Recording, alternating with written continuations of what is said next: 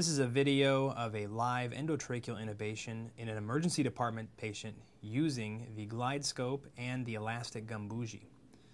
As the GlideScope is placed into the patient's uh, oral pharynx, the elastic gum bougie comes into view, is placed through the vocal cords, and you will see the endotracheal tube being placed over the elastic gum bougie, followed by gum bougie removal.